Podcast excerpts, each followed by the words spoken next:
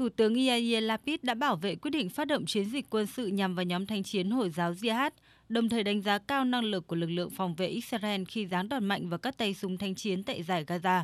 Ông cũng cho biết Israel sẽ cung cấp mọi phương tiện có thể để đảm bảo nhu cầu thiết yếu và phẩm giá cho những người Palestine muốn chung sống hòa bình bên cạnh Israel.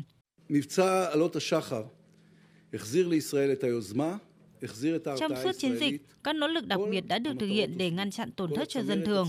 Israel sẽ không xin lỗi vì các hành động để bảo vệ công dân của mình. Tuy nhiên, cái chết của những thường dân vô tội, đặc biệt là trẻ em, thật đau lòng. Tôi muốn nói chuyện trực tiếp với người dân giải Gaza rằng chúng tôi biết cách bảo vệ mình trước bất kỳ mối đe dọa nào, song cũng biết cách cung cấp việc làm, sinh kế và một cuộc sống có phẩm giá cho những người mong muốn được sống hòa bình bên cạnh chúng tôi.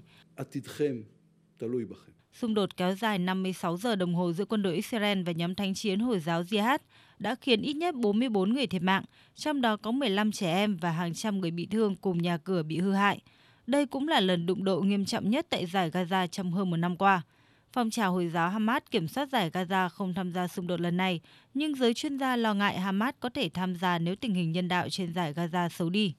Hội đồng Bảo an Liên Hợp Quốc đã ca ngợi những nỗ lực của Ai Cập trong việc dàn xếp một lệnh ngừng bắn giữa Israel và lực lượng thánh chiến Hồi giáo Jihad ở giải Gaza. Tuy nhiên, cơ quan Liên Hợp Quốc cũng cảnh báo lệnh ngừng bắn là rất mong manh và bất kỳ sự tái diễn nào của các hành động thù địch đều sẽ gây ảnh hưởng tới các tiến bộ chính trị. Điều phối viên đặc biệt của Liên Hợp Quốc về Trung Đông, Wen nhấn mạnh. Tôi hoan nghênh thỏa thuận và cảm ơn Ai Cập vì vai trò quan trọng của nước này trong việc đảm bảo lệnh ngừng bắn cùng với Liên Hợp Quốc.